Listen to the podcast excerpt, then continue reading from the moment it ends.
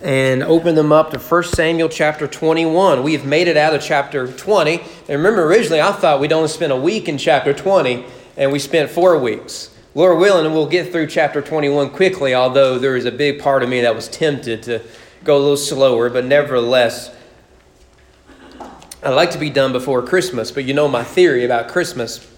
Come December 1st or December 31st or somewhere, and uh, uh, scientists will discover three more months in the year of 2020. So um, it's all relative at this point. 1 Samuel chapter 21, page 264 of your Pew Bibles, and if you will, stand with me out of reverence for God's holy word. The writer of 1 Samuel writes under the inspiration of the Holy Spirit, verse 1. Then David came to Nob, to Ahimelech the priest, and Ahimelech came to meet David trembling and said to him, Why are you alone and no one with you? David said to Ahimelech the priest, The king has charged me with a matter and said to me, Let no one know anything of the matter about which I send you, and with which I have charged you. I have made an appointment with the young men for such and such a place. And then what do you now then what do you have on hand? Give me five loaves of bread or whatever is here. And the priest answered David, I have no common bread on hand, but there is holy bread, if the young men have kept themselves from women. And David answered the priest, Truly, women have been kept from us, as always when I go on an expedition. The vessels of the young men are holy, even when it is an ordinary journey. How much more today will their vessels be holy? So the priest gave him the holy bread, for there was no bread there but the bread of the presence, which is removed from before the Lord to be replaced by hot bread on the day it is taken away. Now, a certain man of the servants of Saul was there that day detained before the Lord. His name was Doeg the Edomite, the chief of Saul's herdsmen. Then David said to Ahimelech, Then have you not here a spear or sword at hand? For I have brought neither my sword nor my weapons with me, because the king's business required haste. And the priest said, The sword of Goliath, the Philistine, whom you struck down in the valley of Elah, behold, it is here, wrapped in a cloth behind the ephod. If you take that, take it, uh, for there is none there is none but that here. And David said, There is none like that. Give it to me. And David rose and fled that day from Saul and went to Achish, the king of Gath. And the servants of Achish said to him, Is not this David the king of the land? Did they not sing to one another of him in, in? Saul has struck down his thousands, and David his ten thousands. And David took these words to heart and was much afraid of Achish, the king of Gath. So he changed his behavior before them and pretended to be insane in their hands and, and made marks on the doors of the gates and let his spittle run down his beard. Then Achish said to his servants, Behold, you see the man is mad. Why then have you brought him to me? Do I lack madmen that you have brought this fellow to have behave as a madman in my presence? Shall this fellow come into my house? Let's go to the Lord in prayer. Our Father, as always, we ask you open our hearts, our minds, our eyes, our ears, our hands, our feet our mouths, that we would receive your word, understand it correctly, apply it to our lives, and we and those around us would be better for it. Bring your spirit into to, to our very presence. May I decrease so that you can increase. In name your son we pray. Amen. May be seated.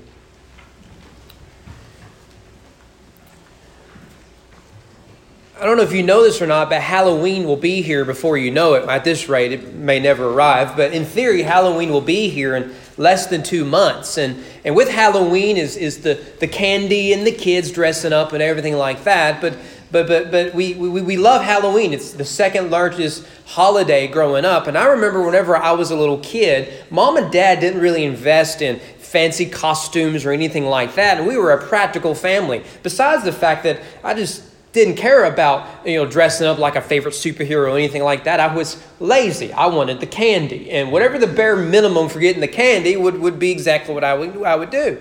But every year in the elementary school, I don't know if they still do this, uh, uh, they would have essentially a carnival where, where all the, the students would come in, the teacher would be dressed up, they'd have games, you get candy and prizes, all this sort of stuff. And they'd always have a haunted house. In, in, in, the back of the elementary school, there was the music hall and everything else was a little hallway, and they would divide it. You would go in one end, uh, make a U-turn, come out the other. And that, that was the, the haunted house. And teachers would be dressed up, and, and, and it would be dark, and they would scare little kids, which, when you put it that way, um, may explain some of my problems. But but you would go and and through the end, if you, you survive and and uh, make it to the other end, you would get more candy. And and a friend of mine wanted to go through it, and I was never big on haunted houses, but but but but but I went right, and I was dressed as a karate kid. And the reason I was dressed like a karate kid was because my brother and I took karate.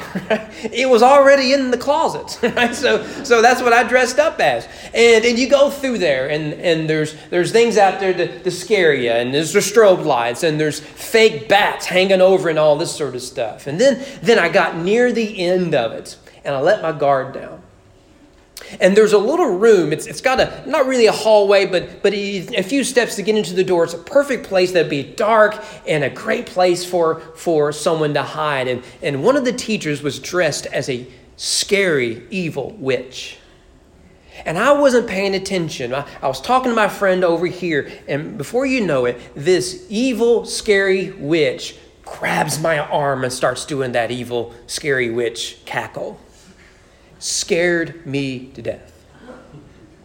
So I did what anyone dressed as a karate kid would do. I pulled my nunchucks out of my belt. You didn't see that one coming, did you? This is a true story. And I started whacking with all I had. That witch, she, she had one arm, now she had both arms, and she escorted me to the front and made it clear I was not to come back to the haunted house. If we had cell phones back then, she would have called my parents and uh, they would have came pick me up. She was fierce. Come to find out, she was one of my teachers. And I had bruised her. I come the next day, I discovered I had really bruised her quite, quite bad. I was scared to death. A witch had gotten a hold of me, cast a spell, and what was I to do but to defend myself and my good friend? Well, I think it's fair to say that if you are driven by fear, fear will feed some dark things in your life. And you will find yourself doing things that were not on schedule, were unplanned, and maybe, to, to your surprise, you didn't think was even part of you. If you are driven by fear, you will discover you will do things that are unthinkable and even immoral. Just ask David in this chapter. You remember, we, we spent four weeks in chapter 20 where, where we saw Jonathan and his godly character in a, in a godless world and a godless administration. We saw him demonstrate great character in a very troubling context. But then, in light of that, we see David here, a fugitive, no doubt, but, but, but a fugitive. And what we see is, is, is not the Jonathan sort of character we've, we, we have gotten used to, but in many ways, quite the opposite. So, verses 1 to 9, we see David in the town of Nob. Now we need to see here David is a refuge, but really he's he's a fugitive. Now, now you're probably getting sick of the same story, right? Saul doesn't like David. David has to go run to save his life, right? And guess what? That's going to be the story for the next several chapters. Until Saul is dead, David is fugitive. But, but what is different from what we've seen previously and what we see now is that before, uh, David was a fugitive with the hope of coming back. Now we see there is no hope of David coming back into the administration. And so he is perpetually on the run, and Saul will not stop until he is found. And so here he is. He makes his first stop since parting from Jonathan. He lands in a place called Nob, and he wants two things in Nob. The first thing he wants is provisions. I think this makes sense. If you are on the run and scared for your life, you need to eat, you need to drink, and you need shelter and he comes looking for provisions. This starts here in verse 1. Then David came to Nob, to Ahimelech the priest, and Ahimelech came to meet David trembling and said to him, Why are you alone and no one with you? Now, Nob has become at this time the city of the priests. This is mentioned in chapter 22. A lot of the events introduced here in chapter 21 will conclude in chapter 22. Now, this happens after the death of Eli and his sons and the destruction of Shiloh. So you see here Ahimelech, the priest, Now, this is the first time we meet this guy. He's, he's the high priest, and he is the great grandson of Eli. Remember, Eli is the priest who, when Hannah uh, uh, pre- cried out to the Lord to get pregnant, Eli is the priest then. You remember that Eli uh, practically raises and trains Samuel, but his sons were evil. So Ahimelech is of that line and is, is back into the priestly function. He is also the brother of Ahijah that we meet here. Now, Ahijah is not the first time his name is mentioned in 1 Samuel.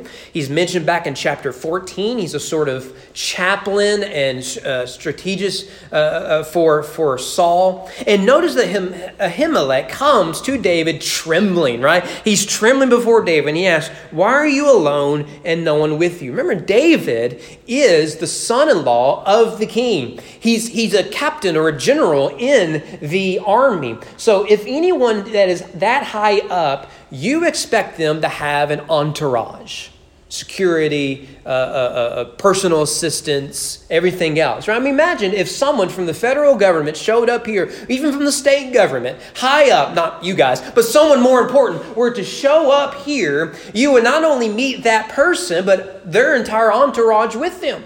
This person handles this, this person handles that, this person is going to pat you down before we continue the conversation, right? You, are going to meet their entourage, but David shows up alone. Now, we discover later he's got a few guys with him, a little ragtag group, but essentially alone, not the entire uh, group that he usually has with him. And, and Ahimelech's response is the same thing as the elders of Bethlehem when Samuel showed up to, to consecrate David. The fear is Saul, your father in law, I sent you either to hunt me down or to deal with this city. He's mad at someone.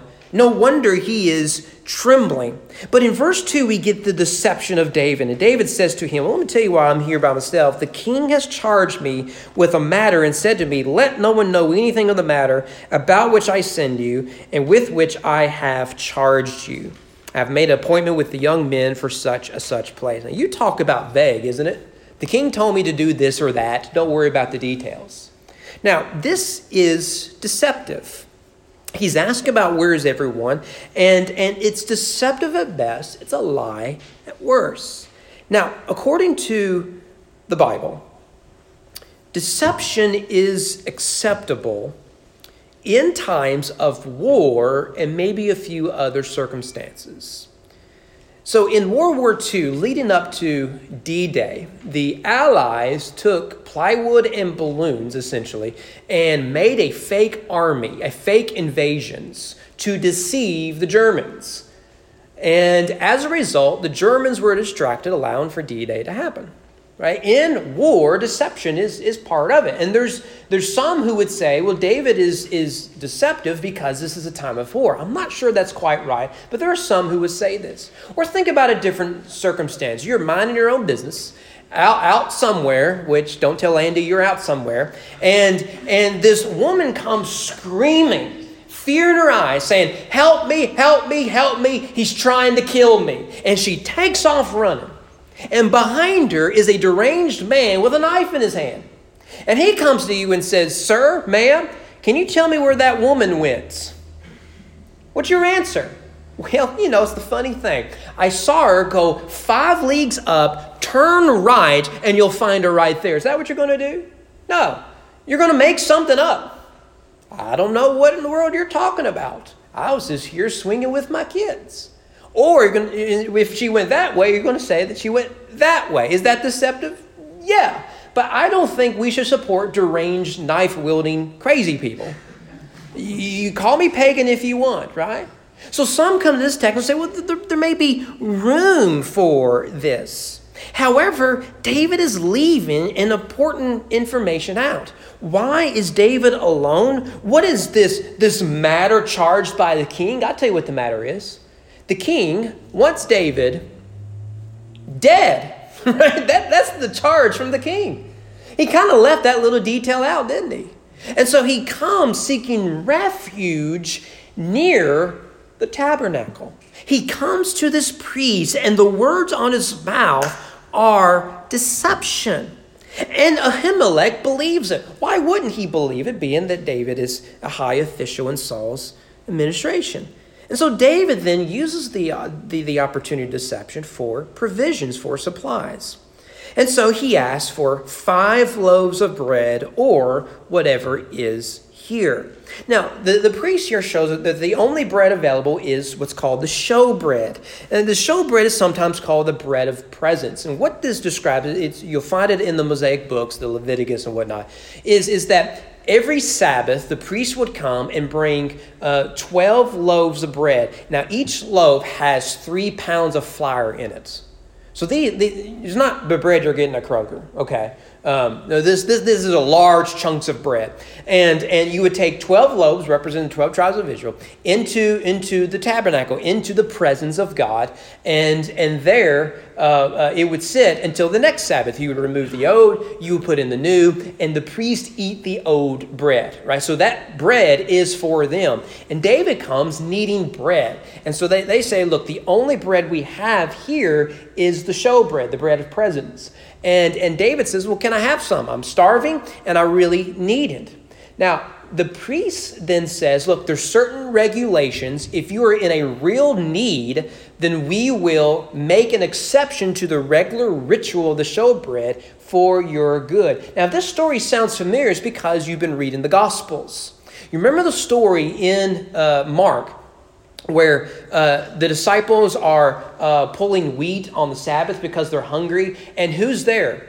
Well, the Baptist deacons are there, and they start complaining hey, the rules say, Mama told me you can't do that on the Sabbath. I don't care how hungry you are, you'll have to starve.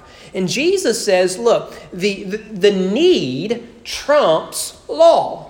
And that is that the law is case law, meaning that you have to see the circumstance, understand what's going on, and then to apply the principles of law to that circumstance, right? And, and our system of, of, of, of justice is really based on this case law system from, from the Old Testament. And so in Jesus' uh, circumstance, they are hungry. Being hungry is bad, eating wheat even on the Sabbath is good right? Made up rules keeping uh, uh, hungry people from eating is not good. And he uses this story as an example. David is hungry and there is bread to be eaten. Now, do you think God wants the hungry to go hungry? No. So, in this circumstance, this unique circumstance, it is then allowed. So, that is Jesus' point here. Now, we understand this in our culture, right? Uh, that, that there are there may be the law or regulation or ordinance, but but there may be exceptions to that that are unique. For example, uh, nine years ago, right around this time, it was either whenever my wife was having a Braxton Hicks or an actual labor. It all runs together at this point. Uh, it'll actually be nine years tomorrow that the little one was, was born. But I remember we, we it was an hour long drive to the hospital. That's a long drive when you're in labor because, uh, uh, from a husband perspective, if she's giving birth, I like someone who knows what they're doing to do it. So we got to get there fast, right? Now, in order to get there to Owensboro, you have to go through Fordsville. It's a country road all the way there, Highway 54. And I'm going about not Mach 90 at that point through Fordsville. It's, it's a literally a one stop light town, like Owenton. And, and lo and behold, at the local Dollar General, in the middle of the night, like 1 o'clock in the morning, there are two police vehicles just sitting there. And I'm just driving as fast as I can to get there. What does my wife say? You are breaking the law, slow down. We don't need to get pulled over while I'm in labor. What's my response? I hope we get pulled over. I want an escort to the hospital. Why? Because when the police officer comes up, knocks on your window, and you roll it down, and you say, Sorry, sir, my wife has a medical emergency. Can you help us? He's not going to say, Well, first, let me run your license. Let me check this. And, you know, he's not going to take 20 minutes to ruin your day. He's going to say, This is a real emergency. I'll help you get to the hospital. We understand that, right? Now, fortunately, those guys didn't do that. That would have been a better story. But nevertheless, but what is significant about this scene here in Nob is what is missing. David comes to Nob where the tabernacle is, but the Ark of the Covenant isn't there. The Ark of the Covenant is absence. So, what you have with the priesthood is ritual, not worship. You have adherence without reverence. They present the bread to one who is not there. No wonder David chooses fear and deception over faith. But it isn't just provision he is seeking here, he is seeking protection. We see that here in verse 8 and 9. In verse 8, he, he asks for a spear or a sword. And the reason he, he gives for needing this, this weapon is because of the king's business requires haste. Again, this is deceptive. Now, the haste here is, again, the king's business involves killing David, right? That's why he is in a hurry. That's the king's business. He, he conveniently leaves that part out.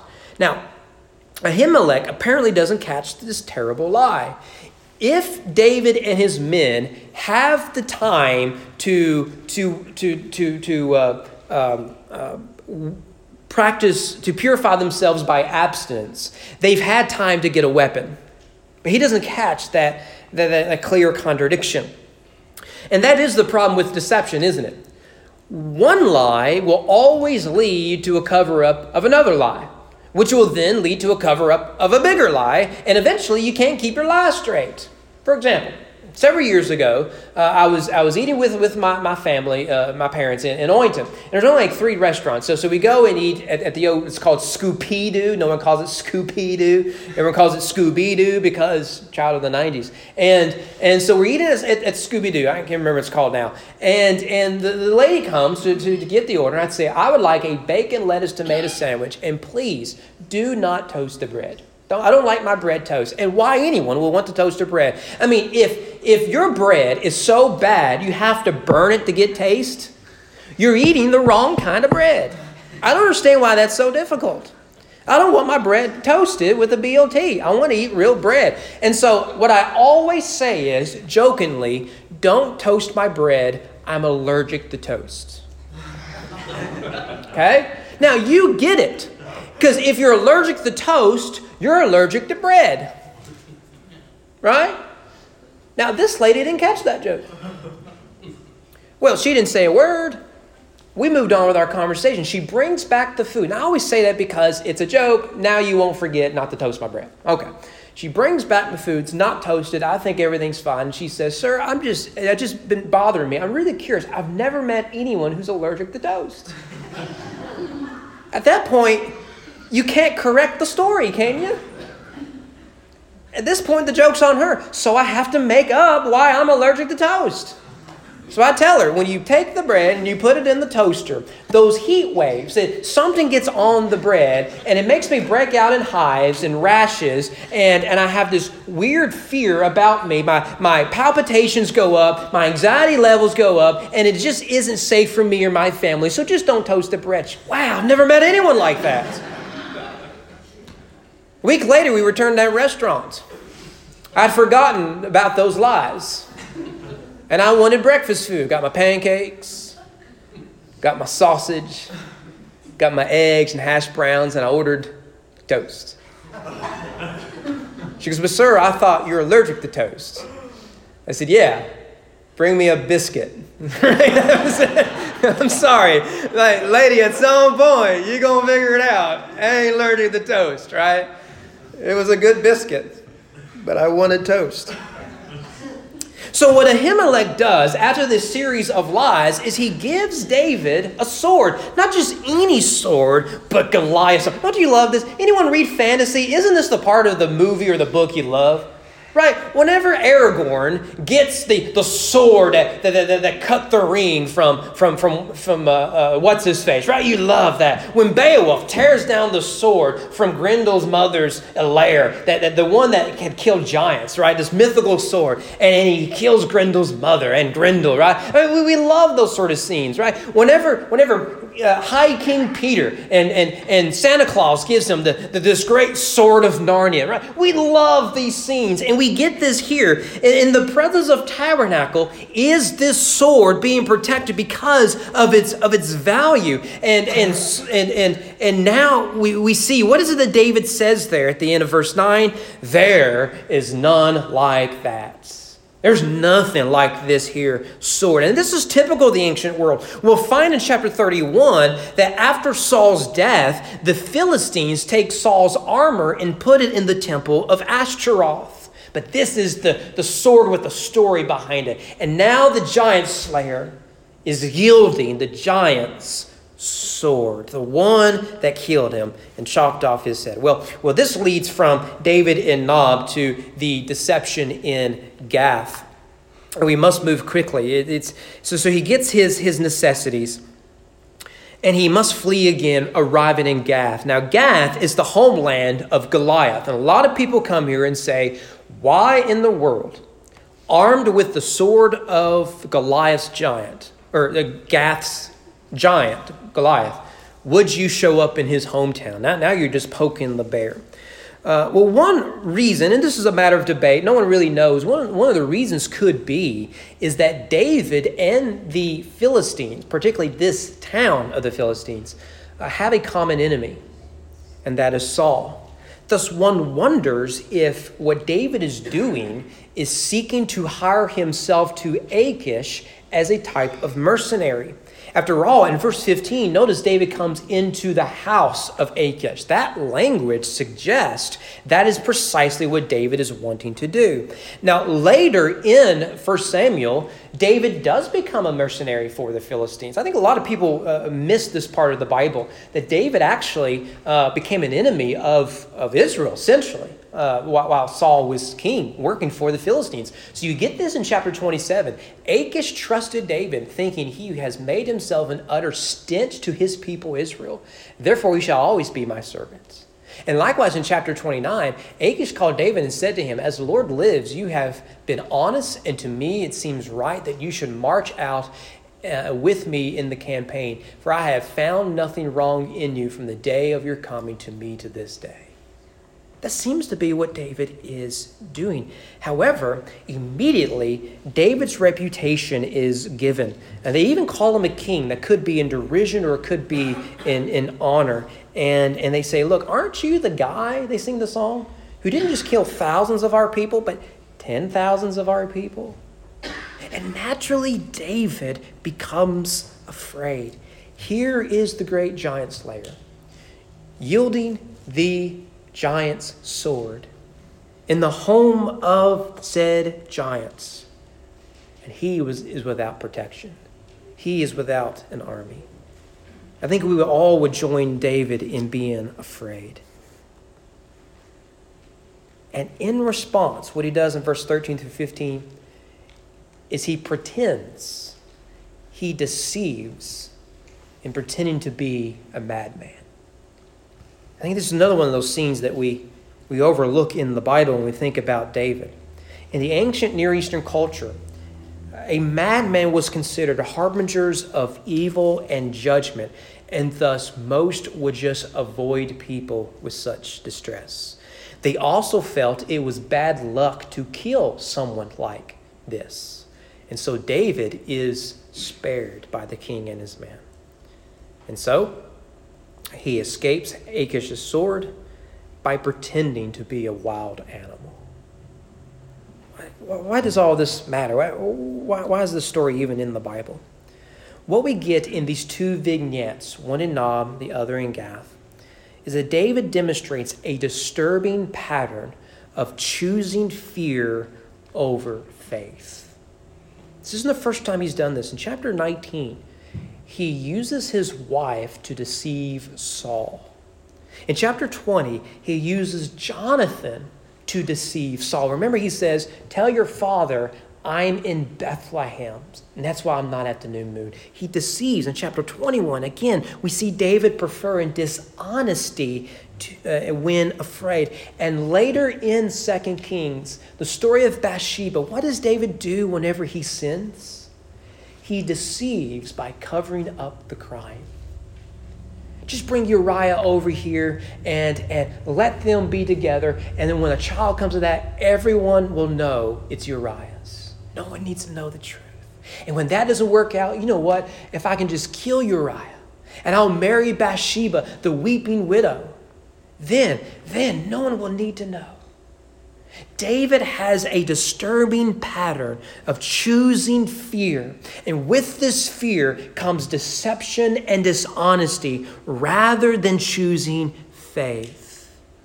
Alistair Begg, quoting from a little lesson he learned as a child when he says that you sow a thought, you reap an action. You sow an action, you reap a habit. When you sow a habit, you reap a character. You sow a character, you reap a destiny. This tendency of choosing fear over faith is not just a problem with David, is it? It perfectly describes the problem with modern American evangelicals. How many of us live in constant state of fear?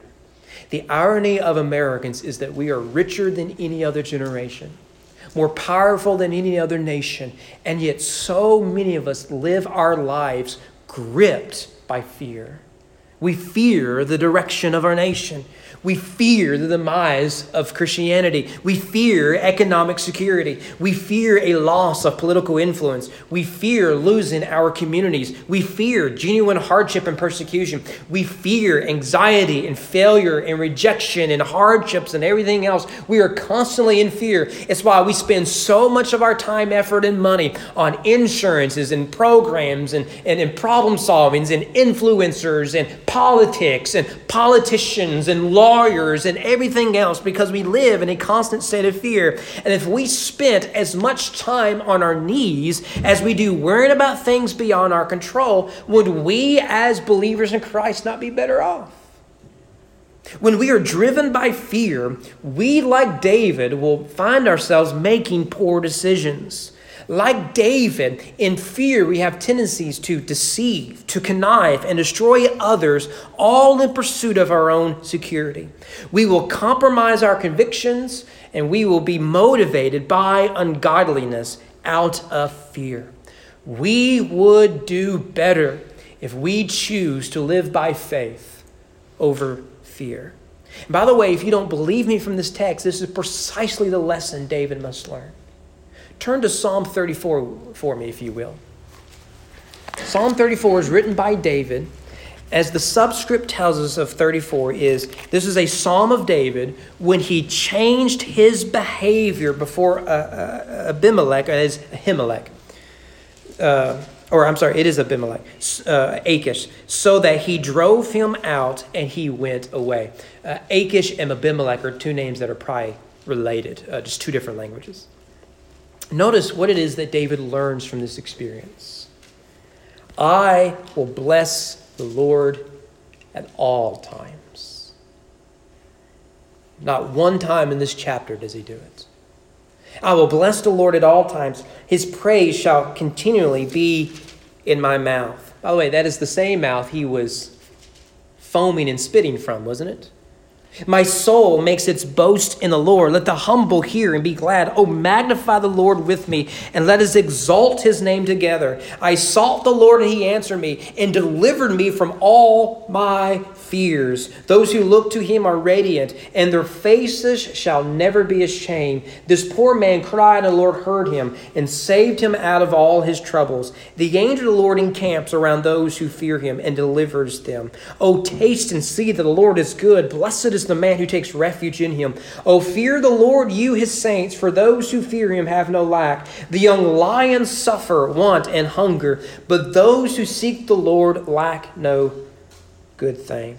Come, O children, listen to me. I will teach you the fear of the Lord. What man is there who desires life and love many days that he may see good? Keep your tongue from evil, your lips from speaking deceit. Turn away from evil and do good. Seek peace and pursue it. The eyes of the Lord are towards the righteous, his ears towards their cry. The face of the Lord is against those who do evil, to cut off the memory of them from the earth. When the righteous cry for help, the Lord hears. He delivers them out of all their troubles. The Lord is near to the brokenhearted and saves the crushed in spirit. Many are the afflictions of the righteous, but the Lord delivers him out of them all. He keeps all his bones, not one of them is broken. Affliction will slay the wicked, and those who hate the righteous will be condemned. The Lord redeems the life of his servants. None of those who take refuge in him will be condemned. See the difference? It's a huge difference, isn't it? What did he discover? If you are driven by fear, you will seek refuge in careers, in economics, in politics, in power, family, relationships, wealth, and influence. And there is no security found in any of them. But if you will seek your refuge, driven by faith in Christ alone, whom then we just sang, shall I? Isn't that what Jesus says in Matthew 11? Come to me, all who labor and are heavy laden. I will give you rest. I will give you rest. And I suspect here, right now, six months of international pandemic is driving us to the point of break. Right now, our home life is not what we want it to be. Right now, the insecurity of our career, of our jobs, of our income keep us up at night. Right now, we are driven by fear to places we'd rather not go. Will we choose fear? Or will we choose faith? By the way, did you notice what David said here in chapter 34? It says, on the one hand, there is nothing to fear if you take your refuge in Christ. On the other hand, Christ gives refuge to all who fear him. Isn't that incredible? It sounds contradictory, doesn't it? The question isn't, do we fear? But to whom should we? One will bring the insecurity of life, the other will bring the security of the gospel. In fact, I think I can prove it to you. Notice here that if we go back to verse 9 of 1 Samuel, verse 9, David is in Nob. And where is what is in Nob? The tabernacle.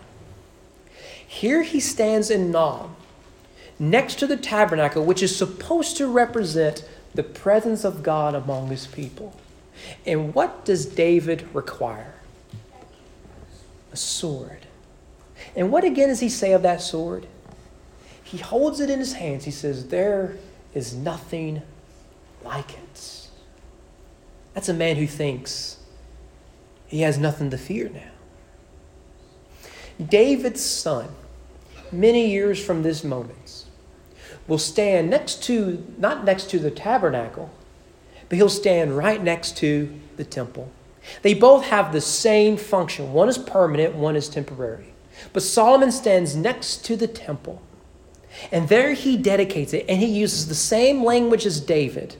And it's the from what I what I've discovered, it's the only two places this language is used. But Solomon's focus is different. In 1 Kings 8, he says, O Lord God of Israel, there is none like you. See the difference? See the difference? David can hold a sword with significance in it. And he placed all of his hope and trust in it. And in the next story, it fails him. Solomon can stand in the presence of God and confess, There is none like you and it never fails. That is the good news of the gospel. Jesus is enough. If only we would run to him, especially in moments like today. Let's pray.